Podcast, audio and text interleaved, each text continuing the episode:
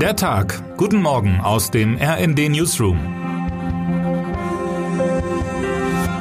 Es ist Dienstag, der 25. April. Wenn alles gut geht, könnte dieser Dienstag ein historischer Tag werden. Der japanische Unternehmer Takeshi Hakamada und seine Firma iSpace wollen heute am späten Nachmittag erstmals ein Raumschiff auf dem Mond landen lassen und damit ein wahrlich neues Geschäftsfeld erschließen. Das unbemannte Fluggerät soll auf dem Mond Proben sammeln und sie der NASA verkaufen. Ein entsprechender Vertrag wurde bereits unterzeichnet. Es könnte der Start einer neuen Ära sein, in der der Mond und vielleicht noch weitere Himmelskörper nicht mehr nur wissenschaftlich, sondern auch geschäftlich beackert werden. Mittelfristig soll es darum gehen, seltene Erden und andere Rohstoffe vom Mond und fernen Planeten abzubauen und für die Wirtschaft auf der Erde nutzbar zu machen. Der Mond und die Erde, sie sollen zu einem gemeinsamen Lebens- und Wirtschaftsraum zusammenwachsen. RND-Japan-Korrespondent Felix Lill hat sich das spacige Vorhaben der Japaner für seinen Report genau angeschaut und auch die Reaktion der Nachbarn beobachtet. Vor allem China beäugt demnach die Hakuto-R-Mission misstrauisch und betont, das Vorhaben sei nur mit Hilfe der NASA zustande gekommen. Weltraummissionen sind immer technische Herausforderungen, aber sie sind auch immer ganz große Politik. In Wahrheit sieht China, selbst mit ambitionierten Projekten im All engagiert, den Inselstaat als größte Konkurrenz in der Region. Japan verändert das Spiel der Weltraummächte, schrieb etwa das Nachrichtenportal The Diplomat Anfang des Jahres. Denn sollte iSpace als erstes Unternehmen mit Ressourcen aus dem All handeln, würde es sich, im Gegensatz zu chinesischen Konkurrenten, immerhin um einen Betrieb handeln, der von den Gesetzen des demokratischen Staats reguliert werde. Justizminister Marco Buschmann hingegen plant eine Gesetzesentschärfung der besonderen Art.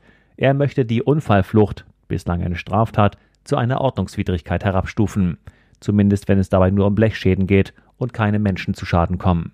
Das berichtet RND-Hauptstadtreporter Felix Hüßmann. Durch die Herabstufung der Unfallflucht nach reinen Sachschäden zur Ordnungswidrigkeit würde einer undifferenzierten Kriminalisierung des Unfallverursachers entgegengewirkt, heißt es in dem Papier, das das Ministerium von Buschmann mit der Bitte um Stellungnahme an Fachverbände verschickt hat. Bislang werden Unfallbeteiligte, die sich unerlaubt von einem Unfallort entfernen, mit bis zu drei Jahren Haft oder einer Geldstrafe bestraft. Bei der Fahrerflucht handelt es sich um ein sogenanntes Offizialdelikt. Das bedeutet, dass eine solche Straftat durch die Staatsanwaltschaft von Amts wegen verfolgt wird. Tatsächlich haben das Auto und der Straßenverkehr bislang eine rechtliche Sonderstellung.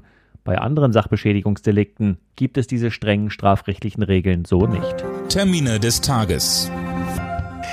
Gegen den früheren US-Präsidenten Donald Trump beginnt heute in New York ein Zivilprozess wegen eines Vergewaltigungsvorwurfs.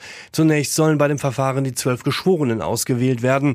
Die US-Autorin Jean Carroll wirft dem Republikaner vor, er habe sie Mitte der 1990er Jahre in einem New Yorker Kaufhaus vergewaltigt. Trump weist die Anschuldigung zurück.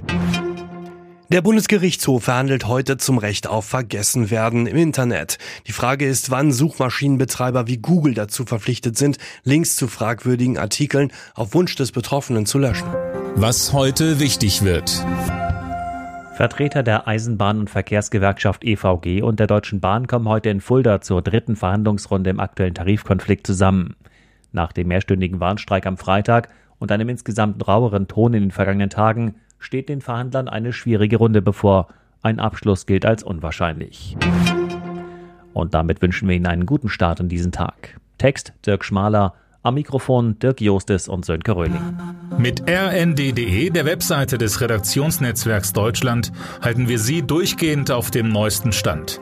Alle Artikel aus diesem Newsletter finden Sie immer auf rnd.de slash der Tag.